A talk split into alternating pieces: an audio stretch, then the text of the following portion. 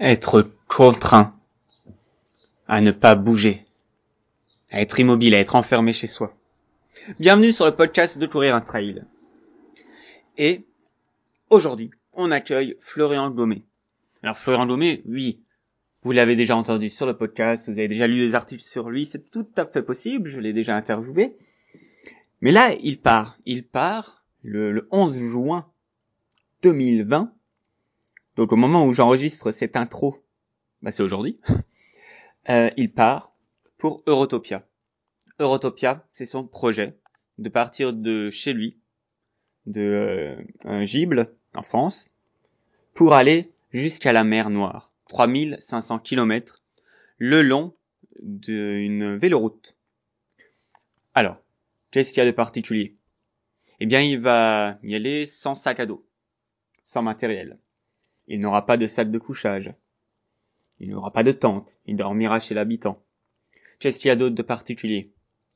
Eh bien, il va continuer à suivre euh, son, mode de vie, son hygiène alimentaire. C'est-à-dire qu'il mange végétal cru. Des fruits et des légumes qui n'ont pas été cuits, qui n'ont pas été transformés. Pendant les 3500 km, il va trouver l'énergie en mangeant végétal cru, comme ce qu'il fait depuis euh, depuis cinq ans maintenant. Quoi d'autre de particulier? Eh bien, il va le faire à pied, en courant, marchant, courant, à pied. Bon, c'est une nouvelle route, mais il va le faire pieds nus. Ah, pieds nus, 3500 km. Il euh, voilà sans sans avoir un calendrier fixe, il aimerait le faire euh, sous euh, quatre mois. 3500 km, pieds nus, sans équipement, avec une tenue euh, simple qu'il s'est fait sur mesure. Quoi d'autre de particulier? Ah, il part sans papier, sans pièce d'identité. C'est un geste euh, évidemment euh, politique, poétique. Ce voyage Eurotopia, c'est avant tout une, un test une sorte de preuve. Il se remet à la vie, à la confiance dans la vie.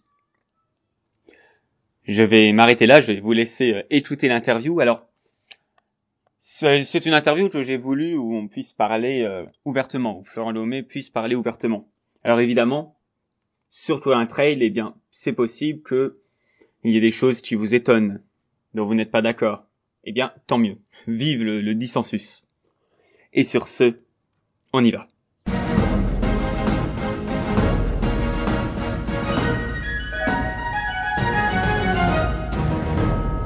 Bonjour euh, Florian Lomé.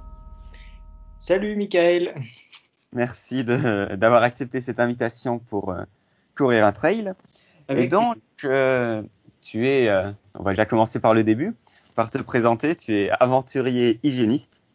Alors, déjà là, moi j'ai deux questions. Qu'est-ce qu'être aventurier aujourd'hui, au 21e siècle? Et qu'est-ce qu'être hygiéniste?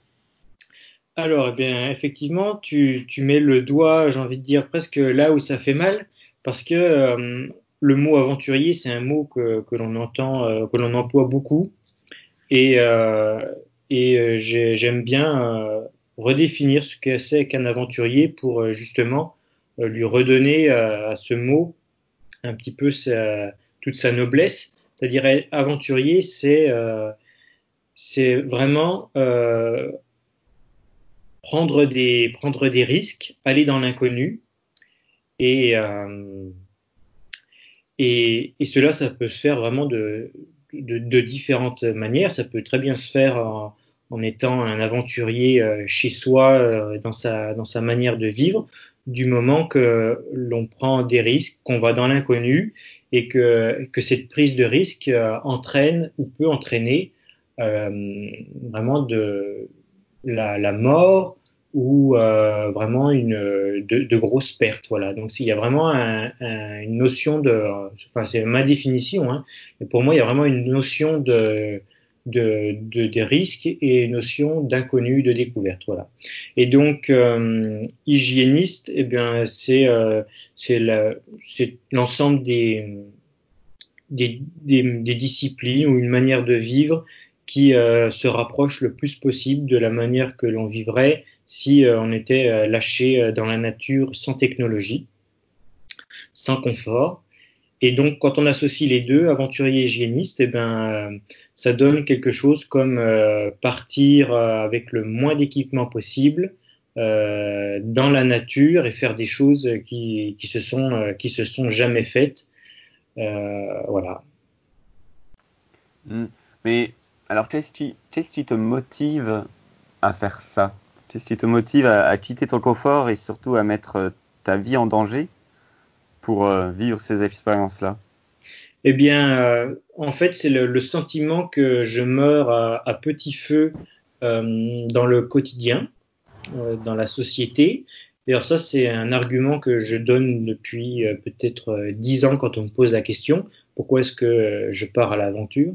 Et en fait, ma réponse, je pense qu'elle apparaît bien moins saugrenue avec depuis, qui, depuis ce qui s'est passé ces, ces, derniers mois avec le, le, confinement, parce que là, le fait que la société qui ne veut pas se remettre en question, qui ne veut pas accorder euh, d'importance à la spiritualité et puis à, à, à l'importance euh, du libre arbitre, euh, qui ne veut pas remettre en cause euh, notre manière de, vivre euh, et les conséquences qu'elles qu ont sur notre santé sur la planète, eh bien on voit que cette société-là, tout simplement, elle, elle c'est même pas qu'elle est qu'elle est qu'elle est euh, moins bonne qu'une autre, c'est tout simplement qu'elle est vouée à disparaître et puis qu'elle est, elle est de plus en plus synonyme d'absurdité, de souffrance, de destruction, et que euh, je pense que je pense qu'il est inconcevable maintenant pour un pour euh,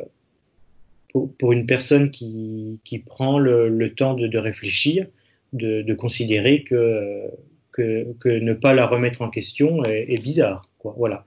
Donc euh, donc cette société, euh, elle est pour moi vraiment anxiogène, oui à disparaître. Et depuis dix ans, à travers mes aventures, j'essaye de trouver l'inspiration, de vivre des expériences qui m'ouvrent euh, les ficelles euh, d'une autre manière de vivre. Donc pour moi, c'est c'est une sorte d'école, une école qui n'existerait pas encore, où j'apprends à travers mes voyages à trouver une manière de vivre qui, qui, qui est en harmonie avec euh, mes aspirations personnelles, euh, avec mes besoins physiologiques et avec, euh, euh avec, euh, avec les, la nécessité de, vivre ensemble entre êtres humains et sur une, terre euh, que l'on emprunte. Et voilà. Avec d'autres espèces et que voilà. Donc c'est à travers tout ça à travers ces voyages là que j'apprends. Et, pour moi c'est des moments vraiment privilégiés parce que pendant ces voyages en fait euh, toutes les routines tous les schémas mentaux qui justement empêchent n'importe qui de de, s'extirper d'une certaine certaine manière de penser pour euh, pour euh, pour vivre différemment pour innover et eh bien quand on part en voyage en fait tout, toutes nos habitudes sont sont cassées quand on va en plus dans un pays où on parle pas la langue, c'est encore renforcé par ça. Ce qui fait que le mental, il est complètement déstabilisé, devient moins fort. Et euh, à ce moment-là, on peut s'ouvrir à son intuition, enfin davantage s'ouvrir à son intuition, avoir de nouvelles idées, puis vraiment euh, réfléchir dans des conditions optimales à ce que l'on veut dans la vie et à qu'est-ce que l'on pourrait construire. Hmm. Et euh, mais alors n'est-ce pas un peu paradoxal de, en voulant éviter de, de, mourir à petit feu, comme tu disais, dans un quotidien euh, trop, euh, trop morne, trop peu euh, physiologique, d'éviter de mourir à petit feu et du coup de prendre le risque de, bah de, mourir tout court.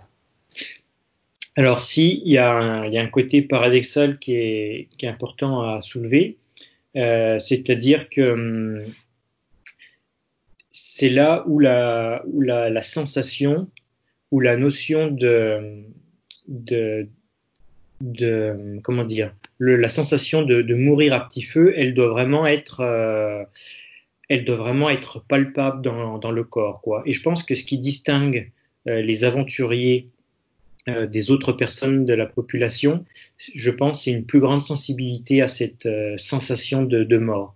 Et en fait, quand tu la sens vraiment être présente dans, ta vie, à ce moment-là, le fait de partir à l'aventure et de prendre des risques, en fait, ça t'offre là une possibilité de vraiment vivre. Tu vois. Donc il y a, aussi des possibilités que, tu meurs ou qu'il y, ait des événements vraiment très désagréables ou dangereux, mais d'un autre côté, tu as la possibilité de survivre et d'avoir la vie dont tu rêves. Et, donc en fait, euh, tu prends le risque parce qu'elle est possible, parce qu'elle est envisageable de tenter. Voilà, c'est un, une sorte de, de, pari, mais pas un pari euh, où euh, le hasard gouvernerait, parce que euh, tous les aventuriers peuvent le confirmer quand on part à l'aventure parce qu'on suit un rêve, une aspiration, qu'on se sent vraiment amené à survivre à travers elle, ou à vraiment aller chercher quelque chose de vivant, à ce moment-là, on est guidé, on est soutenu, on est aidé euh, par, par ses guides, par les gens que l'on rencontre. On est vraiment, euh, on est vraiment guidé. Ça, c'est vraiment quelque chose d'incroyable et qui nous, qui, nous, qui nous incite à poursuivre parce que tout va tellement bien finalement c'est pas pour ça qu'il n'y a, a, pas des choses qui sont fatigantes ou difficiles, mais tout va tellement bien dans le sens où on se sent tellement à sa place, où tout a l'air d'être pour le mieux finalement, que euh, on, on, remet pas du tout en question ça une fois que l'on est parti. Si on réfléchit trop, éventuellement on peut ne pas partir, mais dès qu'on est parti, euh, on sait pourquoi on fait ça, on sait qu'on est à sa place et, et on est vraiment soi, voilà. Donc euh, en fait, il y a oui, une prise de risque, effectivement, peut mourir et on peut le voir euh, à la télé. Il y a des aventuriers aussi qui, qui, meurent, mais il y a la plupart du temps la possibilité vraiment de, de vivre euh, pleinement et donc on prend ce, on prend ce, ce pari-là. Voilà ce que je voulais dire par rapport à ça. Mmh. Est-ce que tu as un exemple euh, de moment lors d'une précédente aventure où euh, justement le côté euh, intuition était présent, le côté où tu te sentais relié à l'univers, où il y avait des signes? Mmh. Eh bien, euh, il y a un événement, le premier événement qui me, qui me vient comme ça, il y en a beaucoup, hein, mais un des plus marquants, c'est une, une, journée pendant America Extrema, la traversée de l'Amérique du Nord à vélo, à pied, en kayak, qui, m'a prise 15 mois. Et pendant ces 15 mois, il n'y a qu'une seule journée où j'ai eu peur, vraiment peur des ours. C'est-à-dire en temps normal, je faisais attention, j'étais prudent, j'étais toujours sur mes gardes, mais euh, je ne peux pas dire que j'avais la frousse. Ben, par contre, il y a une journée où vraiment, dans mes tripes, j'ai ressenti une, peur terrible. Et, euh, donc cette journée-là, j'ai été extrêmement prudent. Je, je, parlais à voix haute pour faire du bruit quand j'arrivais près, de, près des buissons pour éviter de surprendre un ours. Enfin, j'étais de la prudence la plus extrême. Et euh, la journée se déroulait, cette peur ne me quittait pas. Et pourtant, euh, je voyais, euh, j'ai croisé, euh, je croisais aucun ours sur mon, sur mon, mon chemin. Et donc euh, arrive la fin de journée, et j'avais prévu de dormir dans une petite cabane en bois qui était sur ma carte. Et donc je m'approche de cette cabane et toujours pas d'ours en vue. Je, ne comprenais pas pourquoi j'avais eu ce, sentiment. Et euh, il restait simplement une dernière rangée de, buissons à traverser avant d'arriver vers cette cabane. Et donc là, je me suis dit, bon, euh, je vais être prudent euh, jusqu'au bout. Et donc, au lieu de sortir comme j'aurais fait habituellement, sans m'arrêter et sortir du, du, buisson, en fait, là, je me suis arrêté j'ai écarté tout doucement les, les, buissons pour regarder à gauche et à droite. Et là, sur ma gauche, il y avait une, une femelle ours et à droite, son petit. Mmh. Et donc, euh, si jamais j'étais sorti euh, sans me poser de questions, ben en fait, je me serais mis vraiment entre les deux. Et ça, c'est une, une, situation euh, mortelle euh, pour qui s'y si, si, met. Et donc, en fait, j'ai fait demi-tour. Et puis, je, suis rentré dans la cabane par un autre, en, faisant, en contournant la, maison, enfin, l'endroit. Et, et après, j'ai pas dormi de la nuit tout simplement parce que euh, je savais ce que j'avais, je savais que, que l'intuition est un sens et que euh, et que c'est bien de, de s'y fier, mais j'avais jamais pris conscience à quel point euh, l'intuition en fait était fondamentale dans une vie et que on pouvait vraiment être recevoir des, des, messages de la part de, de, ces guides ou des gens qui, qui veillent sur nous euh, parce que là, euh, visiblement, c'était pas du tout, ça pouvait pas être le hasard, quoi. Et donc, cet, cet exemple d'intuition, de message était tellement euh, énorme que que qu'en fait, ça m'a, ça, ça, ça, a continué de faire grandir ma, ma confiance euh, en la vie.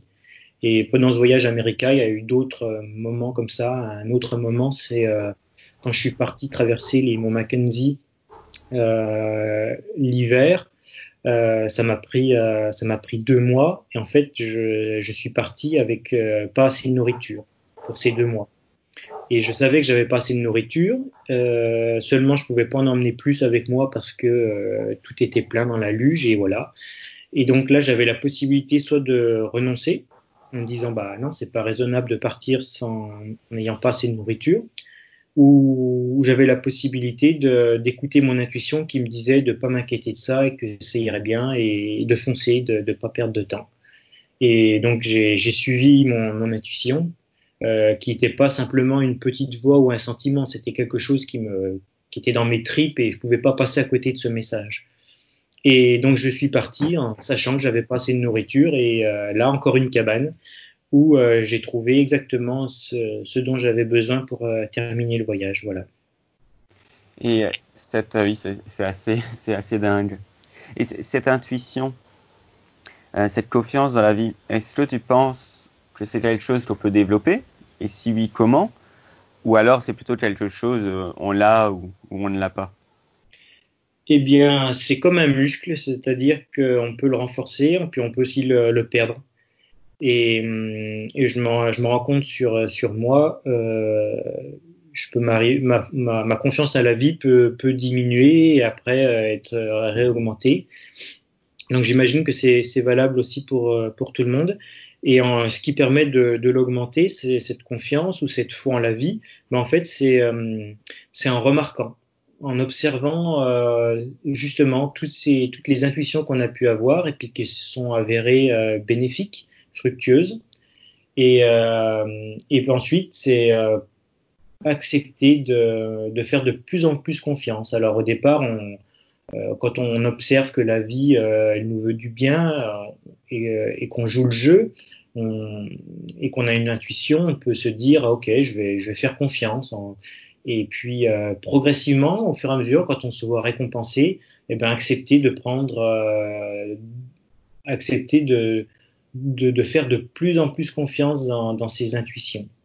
Et plus on fera confiance et plus euh, on sera récompensé et plus on reçoit finalement.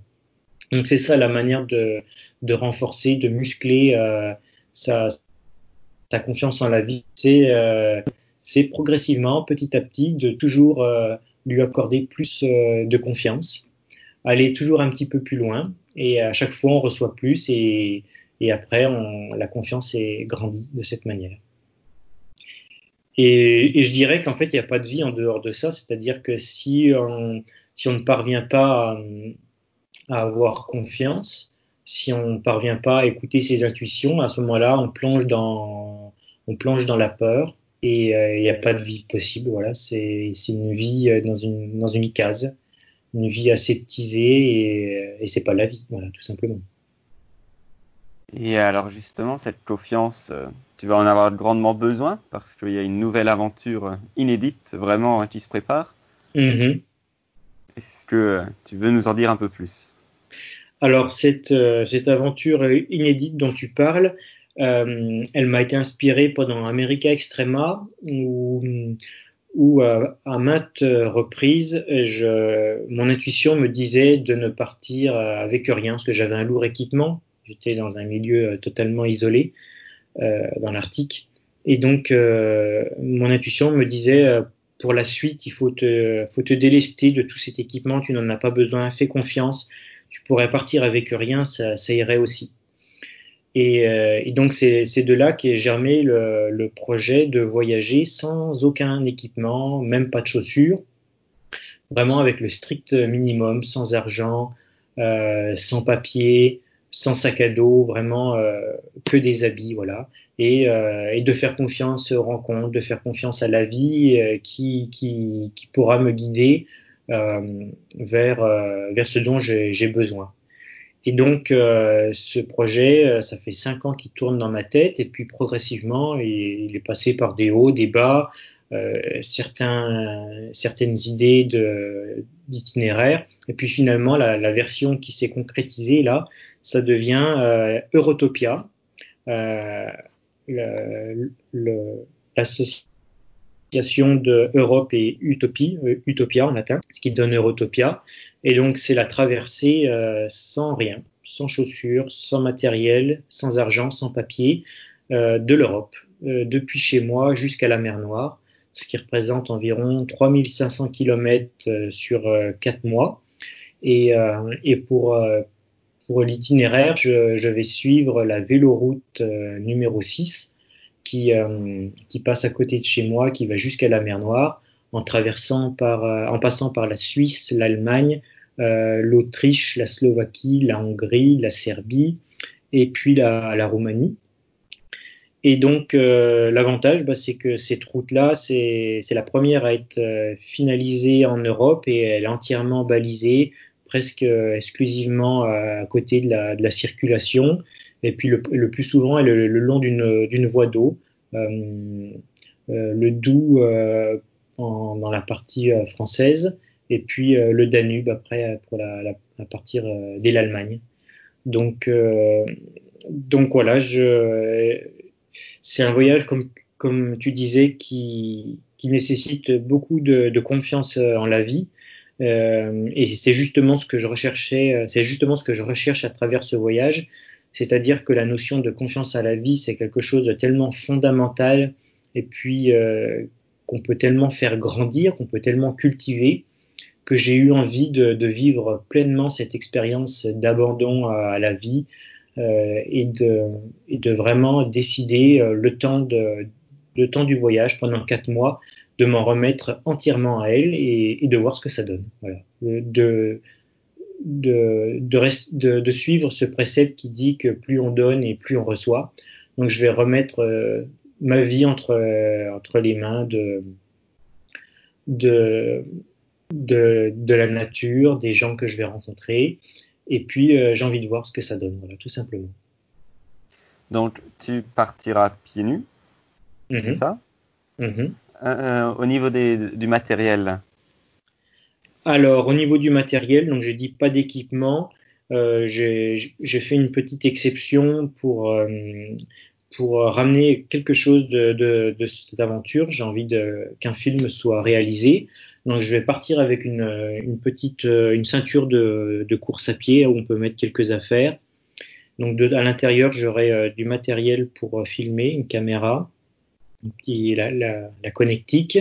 J'aurai également euh, seule protection un poncho imperméable. Et puis euh, j'aurai aussi également quelques quelques papiers, euh, les cartes des frontières, des zones frontalières où je vais passer pour en contournant les, les postes, postes frontières pour savoir où est-ce que je dois aller. C'est les seuls moments où je vais quitter la, la véloroute 6.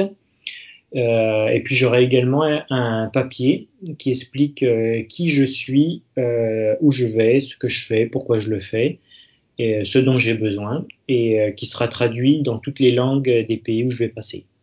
Voilà, et puis quelques affaires de toilette, très peut-être une brosse à dents, une aiguille pour déloger les épines qui pourraient se mettre dans mes pieds, un canif qui me servira certainement à éplucher les, les, fruits ou les légumes qu'on me, qu me, donnera en chemin, des choses vraiment, voilà à peu près tout l'équipement que j'aurai. Et à niveau euh, alimentaire, du coup, ça dure euh, quatre mois. Alors, ton ancienne aventure, on n'en a pas trop parlé, mais ton ancienne aventure consistait à traverser les, les monts Mackenzie, donc au Canada, euh, sans, sans manger, en jeûnant. Que ça t'a tout de même pris euh, deux semaines. -hmm. Mais d'au-delà, tu vas pas passer quatre mois à ne, à ne pas manger. Comment ça Alors, va se faire Alors effectivement, ce voyage-là, euh, la marche sans fin, la traversée des monts Mackenzie sans manger, 360 km en 14 jours. En fait, je l'ai, je l'ai réalisé, bon, d'une part pour l'aventure en elle-même, mais aussi dans, dans un schéma, dans un, dans un ordre d'idées pour me préparer à Eurotopia. Euh, je me disais, euh, pour, tout simplement pour vaincre une peur, parce que je pense que je, trouverai à manger tous les jours sans trop de difficultés, mais pour vaincre une, une peur, la peur de manquer, je me suis dit, j'aimerais vivre une expérience euh, euh, qui me prouve à moi-même que je peux marcher euh, plusieurs jours, voire plusieurs semaines euh, sans nourriture et que ça m'empêcherait pas euh, et que le fait de ne pas avoir à manger ne m'empêcherait pas d'avancer. Donc là, je, me le suis prouvé. Donc maintenant, ça m'inquiète plus du tout de, de partir euh, sans nourriture, mais je ne prévois pas de, jeûner sur quatre mois. Ce serait pas possible, à moins d'être pranique. D'ailleurs, ce serait intéressant que des praniques fassent ce genre d'aventure. Je pense que ça marquerait vraiment les esprits. Euh, on n'en voit pas pour l'instant. Euh, donc là, ça va se réaliser en mangeant, mais euh, euh, je ne veux pas sacrifier euh, mon hygiène alimentaire qui est, qui est composé de, essentiellement de fruits et de, légumes crus, enfin à 100% même, mais principalement des fruits. Et, et, donc je ne veux plus consommer euh, mes anciens poisons, euh, les pâtisseries, euh, les céréales, le pain, le fromage, la viande, etc. Donc, même si je demande l'hospitalité, que je demande de la nourriture, je prendrai exclusivement, je me nourrirai exclusivement de ce que je considère être de la nourriture. Voilà. Et, et je l'ai déjà fait pendant d'autres voyages, et même si on est invité, les gens, au contraire, sont ce, j'ai jamais vu quelqu'un euh, être vexé parce que je refuse un, morceau de, de, viande ou un plat. Et au contraire, ils sont plutôt curieux de, voir quelqu'un qui s'alimente euh, totalement différemment. Et en général, ça permet aussi justement bah, de, communiquer, d'échanger sur d'autres manières de s'alimenter, d'autres manières de, prendre en main sa santé. Et, euh, et c'est vraiment ça que j'ai envie de, partager avec euh, mes hôtes sur euh, le chemin, c'est-à-dire vraiment parler de choses essentielles, parler de la pluie et du beau temps, comme j'ai pu le faire pendant d'autres voyages ça peut se faire et voilà, ça, peut avoir un intérêt en soi, mais avec ce qui se passe maintenant dans, dans, la société, ce qui va certainement se passer dans les années à venir, euh, j'ai plus envie de, perdre euh, d'occasion de, discu de, discuter de choses intéressantes euh, et importantes pour l'avenir, que ce soit au niveau individuel ou collectif. Ok, parce que du coup, pour parler un peu au début, on parlait du, de l'hygiénisme. Et dans, dans l'hygiénisme, et c'est ce que tu fais, il s'agit de se nourrir uniquement de produits qui ne sont pas transformés, ni même cuits. C'est bien ça Oui, donc l'hygiénisme considère que la seule nourriture euh, qui est faite pour nous, c'est ce qu'on pourrait trouver dans, dans la nature, c'est-à-dire les, fruits et les légumes crus. Alors après, il y en a dans les hygiénistes qui considèrent qu'on peut euh, manger aussi euh, de la viande et des œufs. Sauf que dans la nature, de la viande crue et des œufs crus, sauf que dans la nature, on n'est pas du tout équipé pour, euh, pour attraper des animaux. donc manger de la viande crue, je pense pas que ça puisse nous arriver très souvent. Pour en attraper, il nous faut des armes, et les armes, c'est la première technologie qui a été inventée. Et pour moi, c'est contradictoire avec euh, les principes de l'hygiénisme. On n'utilise pas de technologie pour, euh, pour, euh, pour, euh, pour se nourrir. Alors, ça n'empêche pas d'utiliser une serre ou d'utiliser des techniques de culture pour faire pousser euh, des arbres et des plantes et les consommer par la suite. Euh, mais euh, je veux dire qu'on n'a pas besoin de technologie en soi pour, se procurer un type de nourriture. Voilà, c'est pas du tout le fait de rejeter en bloc la technologie. C'est simplement ne pas utiliser la technologie pour modifier un aliment ou, ou, consommer un aliment qu'on ne pourrait pas, euh, un type d'aliment qu'on ne pourrait pas consommer sans. Typiquement la viande. Et pour les œufs, c'est pareil. Euh, dans la nature, j'ai voyagé pendant 15 mois pendant America Extrema. À ce moment-là, je mangeais encore des œufs et, euh, quand, euh, quand, tu, quand tu arrives vers un nid, bah, il y a très peu de chances que, que tu aies un, un jaune d'œuf parce que la plupart du temps, il y a un embryon et un poussin à moitié développé dedans. Donc en fait, les œufs dans la nature, bah, on en consommerait quasiment jamais non plus. Donc pour moi, pour d'un point de vue hygiéniste, les seuls aliments pour lesquels le corps humain est fait, c'est les fruits en grande majorité, le carburant, et puis tous les oléagineux et les légumes. Ça va un peu à l'encontre bah, de, la pensée dominante par rapport à l'alimentation. On pourrait penser que tu, bah, as peu d'énergie, euh, que tu as des carences, que ce serait mauvais. Alors toi, ça fait déjà quelques années que tu es sur ce mode d'alimentation et en plus, c'est un mode de vie assez euh, actif. Voilà, donc euh, l'expérience sur 5 ans, mais il y en a d'autres qui l'ont fait sur 40 ans, comme Irène Grosjean. Donc euh, c'est pas la peine d'attendre que j'ai 40 ans pour se dire on verra. Euh, il y en a qui l'ont déjà fait. Donc en tout cas, moi, mon bilan sur 5 ans, c'est que j'ai résolu la quasi-totalité de mes problèmes de santé, je dirais même la totalité. Il reste simplement encore un petit peu les problèmes de vue, euh, même si j'ai plus besoin de lunettes contrairement à avant. Et puis aussi un, petit peu au niveau des allergies, en ce moment, je suis un petit peu embêté, mais euh, par rapport à avant, il n'y a, a, rien de comparable. Et puis il y a des tas d'autres problèmes, euh, la sciatique, euh, les kystes, les problèmes de, transpiration, les pellicules dans, les cheveux et puis la dépendance à, la nourriture aussi. Maintenant, je peux rester une journée ou plus sans manger que ça m'affecte dans, dans, mon niveau d'énergie. et puis, comme tu disais, je suis très actif par mon travail forestier. Je cours tous les jours, je fais de la musculation. Enfin voilà, il y a aucun doute sur le fait que l'expérience confirme que c'est optimal. Alors après, les gens, la plupart des gens ne font pas cette expérience quand, quand, ils essayent de, de, manger 100% végétal et cru. Euh, le plus souvent, ils font des expériences désagréables, tout simplement parce que euh, ils se mettent à, à éliminer euh, tous les poisons qu'ils ont stockés dans leur corps et qui sont responsables de tous les problèmes de santé. Et donc, euh, quand ces poisons de, demandent à sortir, eh bien, euh, c'est là où euh, il peut y avoir amaigrissement, ou, ou alors il peut ou alors on n'arrive pas tout simplement à, à résister à, à, des envies de viande, d'œufs, euh, de fromage ou de, ce qu'on veut. Et euh, c'est là où, on a besoin d'une botte secrète qui s'appelle les purges.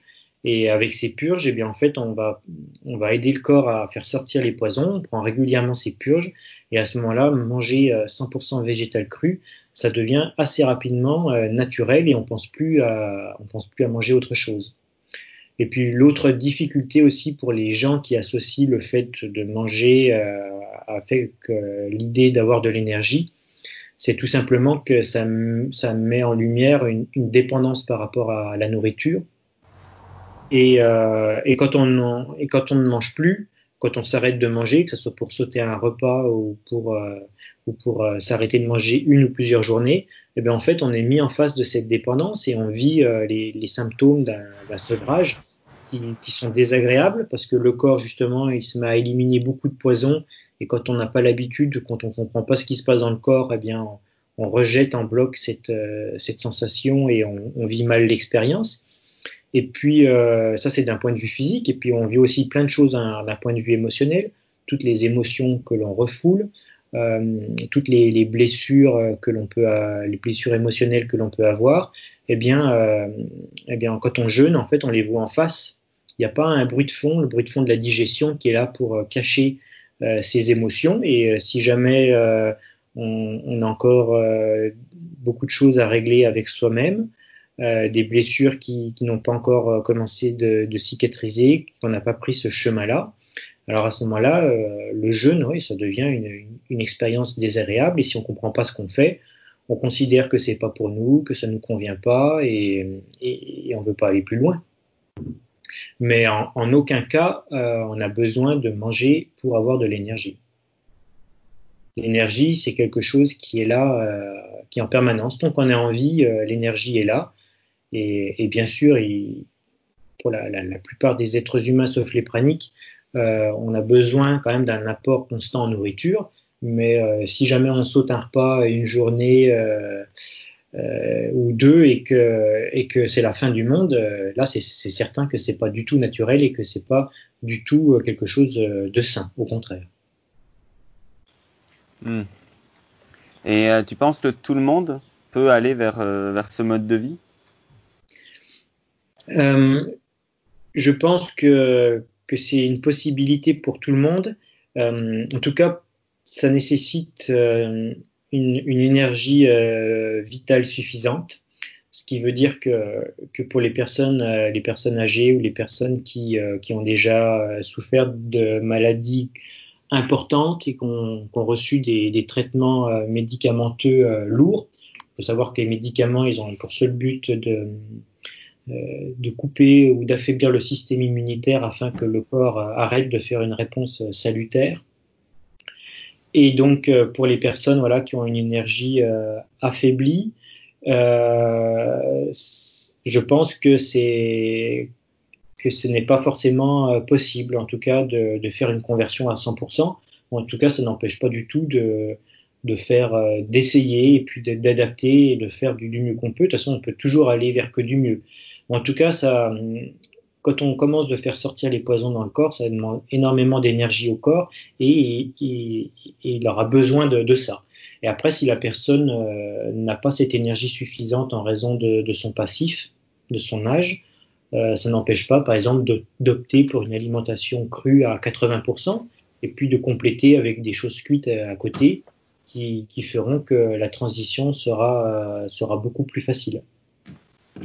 Et puis, euh, il y a aussi euh, ce qui peut être compliqué et est un obstacle pour euh, pas mal de personnes, c'est que ça oblige à, à considérer qu'on a, qu'on a un libre arbitre, qu'on est responsable de ce qui nous arrive, on est responsable de sa santé, on est responsable des, des situations dans lesquelles on se trouve au niveau professionnel, au niveau familial.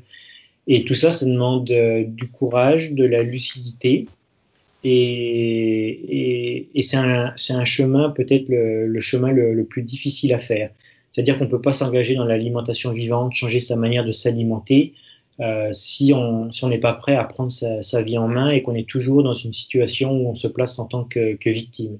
Parce que ça remet en cause beaucoup de, de croyances, ça remet en cause un certain état d'esprit, une certaine philosophie de la vie. Et, et, et, ça va être ces chantiers-là euh, qui vont, ces chantiers plutôt euh, intellectuels, philosophiques et euh, émotionnels, euh, qui euh, et inconscients aussi, qui, qui, qui sont les préalables à un changement d'alimentation. Après, les deux vont aller de pair, c'est-à-dire que un changement d'alimentation va aussi affecter les croyances, va affecter l'émotionnel, et, et, donc les deux vont avancer euh, de pair. Voilà. C'est pour ça qu'en fait, euh, quand on se dirige vers une alimentation 100% vivante, ça, apporte énormément de, changements dans, une vie à, tous les plans. Et c'est pour ça que certaines personnes finalement ne le font pas, euh, ce changement alimentaire, parce que euh, elles sentent plus ou moins consciemment que ça va les amener peut-être à quitter un conjoint euh, ou à quitter une, une région ou ou quitter le giron familial, ou quitter une situation professionnelle, et ça leur fait peur. Leur changement leur fait peur, même si la situation actuelle est désagréable pour elles. Euh, elles ont peur de ce changement-là et, et, et, faire les changements alimentaires qui sont souvent importants avec de nombreuses conséquences euh, sociales. Eh bien, euh, pour, pour elles, c'est trop, voilà, et, et ça les bloque par rapport à ça. Donc voilà, beaucoup, beaucoup d'obstacles, mais justement, ce qui se passe dans la société, ça nous montre, euh, pour ceux qui veulent entendre, euh, qu'au final, on, on, a, on a presque plus rien à perdre. Euh, enfin, on n'a plus rien à perdre même à vouloir vouloir essayer autre chose, parce que ceux qui ne vont pas changer, ceux qui ne vont pas remettre en cause leur manière de s'alimenter, leur manière de penser, leur manière d'interagir entre par rapport à eux-mêmes, entre êtres humains et par rapport à l'environnement, parce que là, ils vont être amenés à, souffrir et, à disparaître. On voit bien que la société est en train de, s'effondrer, donc là, ça devient une question de, survie, tout simplement. On n'est plus à, penser que ça peut être les goûts et les couleurs de chacun. Là, maintenant, on, est en face de notre propre survie, à la fois au niveau individuel et en tant qu'espèce. Donc le fait que la situation soit grave, j'ai envie de dire, en fait, c'est une force supplémentaire pour aider les personnes à faire des changements. Parce que maintenant, elles peuvent euh, honnêtement euh, considérer, intellectuellement considérer, qu'elles ont plus de joie si jamais elles veulent vivre encore euh, quelques décennies. Tu parles beaucoup de la, de la responsabilité individuelle. Mhm. Et, euh, et là, justement, pour Eurotopia, euh, tu vas dormir chez l'habitant, c'est ça? Oui. Et euh, du coup, comment tu le comment tu le sens par rapport au fait que euh, bah, on est dans une crise ou on a passé une crise euh, liée à la au coronavirus ou à la gestion du coronavirus? Et du mhm. coup, euh, bah, quel est ton état d'esprit par rapport à ça? Est-ce que tu penses que les gens vont ouvrir leurs portes? Eh, eh, bien oui, c'est une des, des questions euh, sans réponse pour l'instant. euh, qui, qui m'a failli euh, inciter à abandonner le projet. Et, en fait, effectivement, il y a des, personnes pour qui euh, leur peur de, l'étranger, leur peur du, nouveau est renforcée. Euh, c'est les personnes qui portent un masque euh, sans qu'elles en soient contraintes, par exemple. Et, donc ces personnes-là, il y a très peu de chances, euh, à mon avis, qu'elles m'ouvrent la porte, parce que c'est des personnes qui sont dans la peur. et, et puis, ce, que je me, ce que je me dis, en fait, c'est qu'il y aura toujours des personnes qui sont dans la confiance, je les ai rencontrés, euh, ce sont, ce sont ceux qui m'ont invité pendant mes précédents voyages. Et, euh, et, ce sont ceux qui m'inviteront euh, chez eux pendant celui-là. Il y a toujours des personnes qui font confiance, généralement la vie, qui font confiance dans les personnes qu'elles ne, a priori qu'elles ne connaissent pas. Et donc, bah, je, je frapperai de porte en porte jusqu'à trouver quelqu'un qui, qui, qui ait confiance. Et puis, je me laisserai aussi guider par mon intuition j'ai remarqué euh, avec l'expérience que, que l'apparence d'une maison, la présence d'un portail ou pas, la présence d'un jardin, la manière dont est tenu le jardin, ça donne beaucoup d'informations sur euh, l'état d'esprit, la philosophie de la personne, et je vais beaucoup, encore plus que d'habitude, me laisser guider par rapport à ça. Et, je pense que je trouverai assez rapidement euh, des personnes qui, qui acceptent de, qui acceptent d'avoir un inconnu chez eux et qui, sont dans la confiance, qui sont pas dans, la peur. Est-ce que je vais les contaminer euh, avec un virus? Euh, Est-ce que est-ce que est-ce que je vais les voler euh, chez eux Enfin des choses comme ça, voilà. Donc euh, en fait, la, la, peur, la, la crise qu'on vient de traverser, en fait, elle va peut-être me fermer des portes, mais d'un autre côté, euh, ceux qui vont m'ouvrir la leur vont être des personnes avec qui euh, je serai certainement euh, beaucoup plus en face que je l'aurais été avec d'autres.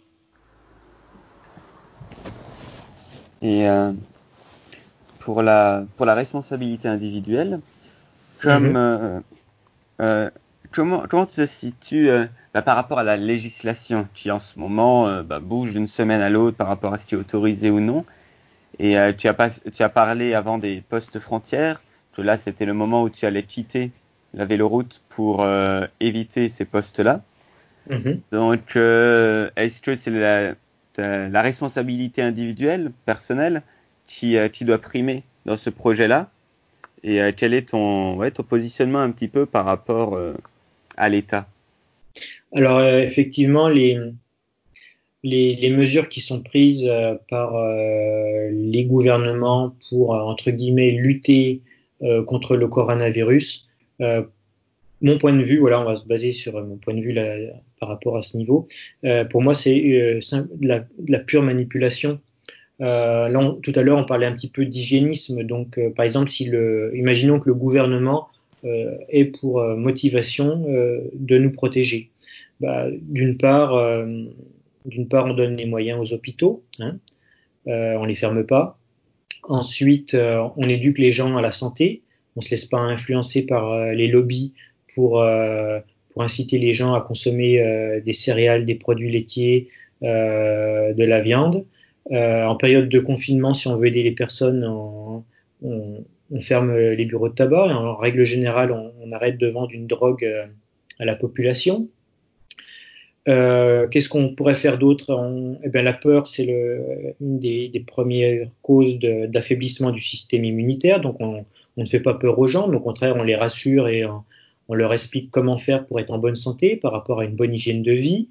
Euh, et puis, si on s'inquiète aussi de la santé des gens, eh bien, à ce moment-là, on interdit euh, les pesticides, les sacs plastiques, ça fait je ne sais pas combien d'années euh, que le gouvernement parle de les supprimer. Euh, des nouveaux sacs sont apparus, je crois qu'ils contiennent encore 30% de plastique à l'intérieur.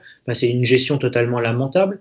Donc, euh, il n'y a pas besoin de réfléchir très longtemps et d'être très intelligent pour comprendre que le gouvernement et les gouvernements en général ne nous veulent pas du bien. C'est un fait. Euh, donc, euh, personnellement, en, outrepassant la législation qui interdit les déplacements euh, de plus de 100 km, ou de passer d'un pays à l'autre. Cette législation-là, vis-à-vis du coronavirus, elle est pour moi absolument pas justifiée. C'est de la pure manipulation. Donc, je ne me considère pas du tout comme mettant la vie d'autres personnes en danger par rapport à ça. Au contraire, je vais m'arrêter chez des personnes pour pour échanger autour de l'hygiène alimentaire, de l'hygiène de vie en général.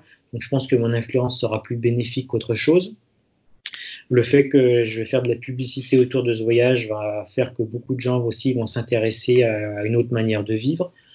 Et puis, euh, en dehors de tout contexte coronavirus, euh, ce qui m'incitait au départ à partir sans papier, c'est que je considère que la Terre entière appartient euh, euh, à tous les êtres humains et que aucun gouvernement, aucun roi, reine ou, euh, régime euh, politique euh, ou religieux euh, n'a le droit de nous euh, restreindre dans nos déplacements. Voilà.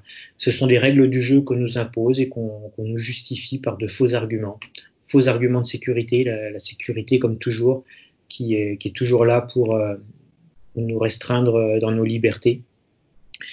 Et, donc, euh, pour moi, le fait de partir sans papier, c'est d'une part euh, un acte politique engagé euh, pour euh, pour euh, signaler que voilà pour signaler que c'est pas du tout quelque chose de normal d'empêcher les gens de se déplacer d'un pays à un autre et, puis aussi aussi c'est aussi une, manière de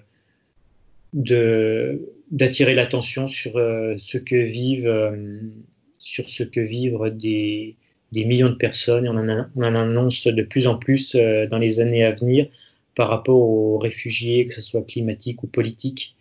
Et en fait, là, on est en train de recréer des, des camps de concentration. Euh, il y en a euh, dans le pourtour de, de, la Méditerranée. Des gens sont, qui essayent de fuir une situation difficile. On les cloître euh, entre des, des, barbelés on les empêche de bouger dans des conditions sanitaires euh, déplorables. Donc en fait, les camps de concentration, euh, ils existent toujours. Et on, et on considère qu'on euh, fait simplement défendre nos, nos droits, nos privilèges en restreignant euh, la mobilité des personnes d'un pays à l'autre. Eh bien ça, c'est pour moi du barbarisme. Et, euh, et, et, et, justement, je n'ai pas beaucoup de, de, pouvoir par rapport à ça. Euh, je me demande bien ce que je pourrais faire, mais justement, à travers ce voyage-là, en voyageant sans papier, euh, pour moi, c'est euh, c'est une manière de me rebeller contre contre ces contre ce dictat, contre contre ces lois qui sont euh, qui sont sans fondement et qui sont injustes et qui sont source de grandes souffrances. Voilà. Euh, je dis pas après euh, que la libre circulation des, personnes sans contrainte n'engendrerait pas des problèmes, mais euh, en fait, les, problèmes qu'on a à gérer, euh, et, sans lesquels il n'y aurait pas de problème vis-à-vis -vis de la libre circulation des personnes, eh bien, ça serait de gérer, euh, de limiter autant que possible tout ce qui détruit l'environnement. Si on avait des lois euh, qui permettent de protéger l'environnement, euh, d'interdire euh, la pollution euh, par la culture, d'interdire tout ce qui détruit euh, la vie, puis à ce moment-là, euh, il n'y aurait aucun problème à ce que les gens se déplacent, euh, aillent d'un endroit à l'autre, tout simplement parce que la vie serait préservée. Si la vie est préservée, je vois pas ce qui pourrait nous ennuyer. Voilà. Donc en fait, c'est, ça peut paraître comme ça un, un acte assez euh, étrange. Il part sans papier, alors que derrière, et en fait, il y a la remise en question de la notion de propriété, euh, la remise en question de la libre circulation euh, des personnes et, plus généralement vraiment une remise en question totale de la manière dont on vit en société. Voilà. Tu, parles de, de, manipulation, mais alors qu'est-ce qui motiverait les États à... Ouais, ce serait quoi la, motivation? Alors là, on... je je suis pas comme certains à, à, imaginer des plans bien tracés, bien programmés. Peut-être qu'il y en a. Je n'ai pas envie de rentrer là-dedans, dans ce genre de discussion en tout cas parce que pas des pas d'éléments de preuve, donc euh, parler euh, sans preuve, ça n'a pas trop d'intérêt. Euh, par contre, ce qu'on peut observer, bah, c'est que les richesses et le pouvoir donc sont entre les mains d'un nombre très réduit de personnes, quelques dizaines dans le monde. Et, en fait, si on réfléchit, que ce soit au niveau politique ou au niveau, au niveau financier, les personnes qui atteignent le pouvoir, en fait, euh, sont des personnes qui, euh, pour arriver à ces postes-là, il faut une, vision du monde assez particulière. C'est-à-dire, on ne peut pas euh, être multimilliardaire ou arriver comme étant président d'un État sans une, une, certaine soif du pouvoir et, en faisant des choses qui, sont contre sa conscience. Et donc, en fait, moi, ce que je crois, c'est que la plupart des personnes euh, qui, euh, qui sont euh, multimilliardaires et qui sont aux commandes des gouvernements, ce sont des gens avec un profil de psychopathe, tout simplement.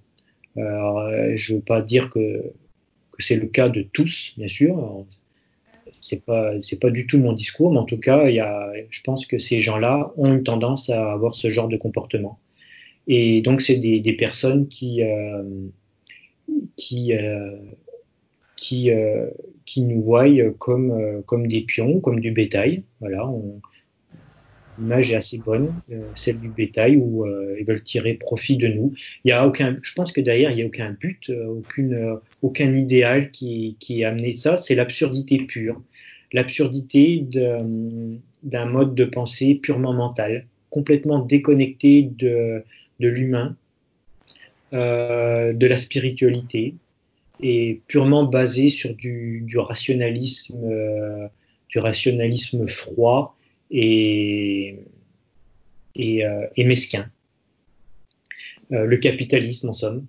Et, et donc, ce, que, ce que la société, cette crise que l'on traverse, nous montre, eh bien que voilà, ces valeurs menées à leur absurde, elles nous amènent à ne plus pouvoir bouger de chez soi, elles nous amènent à vivre dans la peur et à ne même plus pouvoir respirer l'air euh, sans un, sans un masque. Bref, euh, c'est voilà, voilà où ça mène. Et, et je je suis pas trop dans, dans la lutte par rapport à ça en disant il faut prendre les armes et, et aller les aller tuer ou ou faire une, une révolution, quoique peut-être, je sais pas. En tout cas, moi, je pense que la solution, c'est plutôt de sortir du jeu, euh, et, euh, et, construire sa vie progressivement, pas du jour au lendemain, mais progressivement vivre autrement et se détacher du système politique, se détacher de, de la manière dont la société fonctionne pour créer des réseaux alternatifs. Et c'est ce qu'on voit partout maintenant dans le monde, ça se met en place. Alors certains diront pour l'instant c'est pas très sérieux, effectivement, il y a des choses qui sont qui sont pour l'instant pas très efficaces, mais c'est le le nouveau monde qui, arrive, qui est, dans ses euh, qui est dans ses balbutiements et, euh, et peut-être que c'est pas très sérieux pour l'instant ou, ou, ou, pas très efficace, mais en tout cas, ça, ça fait aucun doute que ça va le devenir parce que l'ancien monde, lui, euh, lui, va mourir.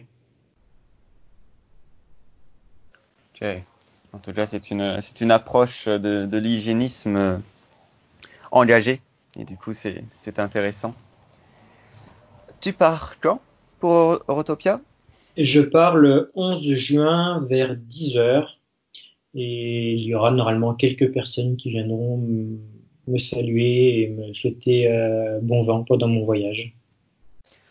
Donc, euh, où on peut suivre tes aventures? On peut les suivre sur mon site internet euh, www.floriangomet.com, sur ma page euh, Facebook Florian Gomet également. Et puis, et puis certainement aussi avec le journal de, Saône-et-Loire qui va relayer mes aventures. Ok, et l'une des manières pour, euh, pour te soutenir d'ailleurs, c'est euh, sur ton site floriangommet.com, tu, tu vends tes livres que tu as écrits, notamment America Extrema que tu parlais avant. C'est un livre que moi j'ai beaucoup apprécié. donc voilà, on peut retrouver ça directement sur ton site. Oui, donc euh, c'est une manière de, de m'aider pour ceux qui le souhaitent dans mon voyage en achetant mes livres. Puis aussi, euh, bah, je, je, les ai écrits parce qu'ils présentent aussi un, un intérêt pour, pour, justement ce, ce, nouveau monde et cette nouvelle manière de vivre euh, qui émerge en lien. Euh, L'autre manière, bah, c'est tout simplement de m'envoyer des, des, messages. Euh, il y a certaines personnes qui n'ont pas, qui n'ont pas beaucoup d'argent et, euh, quand je reçois des, des messages d'encouragement euh, qui me touchent, euh, c'est c'est mon carburant quand je suis en voyage et, et c'est pour moi quelque chose de qui, compte beaucoup, euh, grande importance. Et puis pour ceux qui le peuvent, euh, je vais mettre en place euh, sur le site internet un, une, une, cagnotte qui me permettra ensuite de dégager du temps libre pour euh, écrire le livre et faire le film euh, de l'aventure.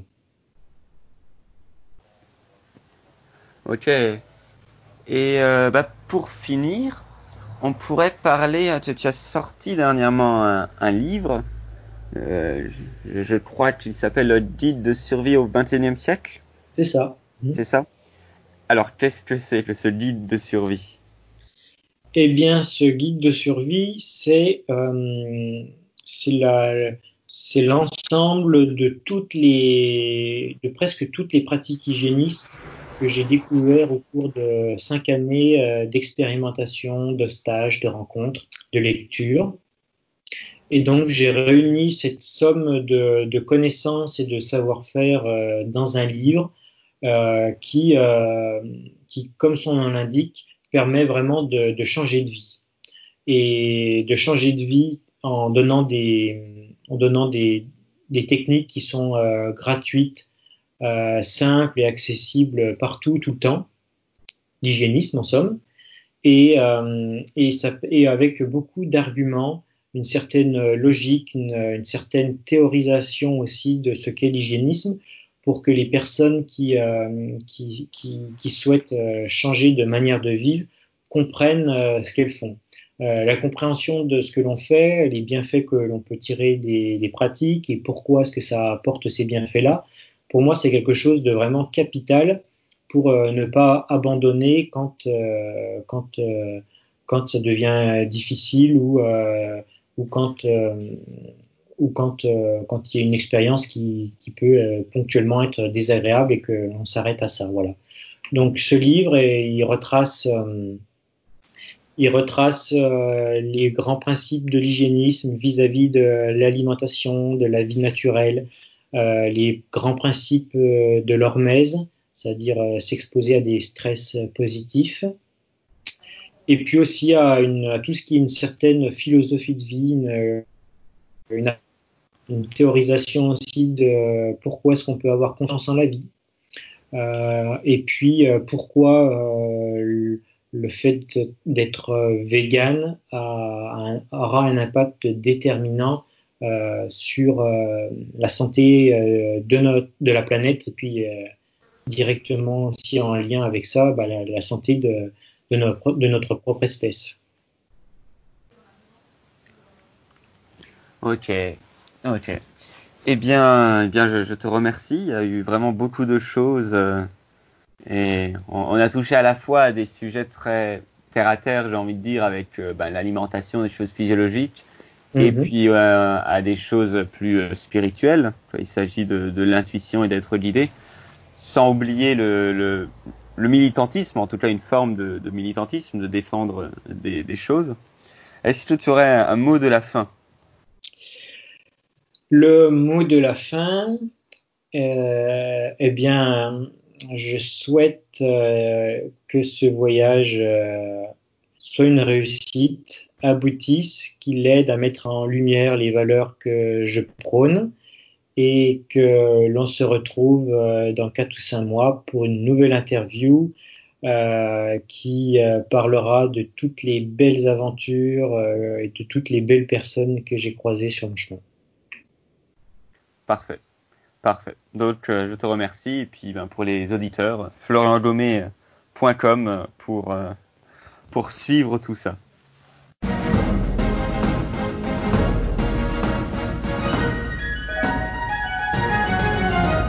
Merci d'avoir écouté cette interview jusqu'au bout de Florian Domé, floriandomé.com, Eurotopia. Je vous invite à aller voir floriandomé.com.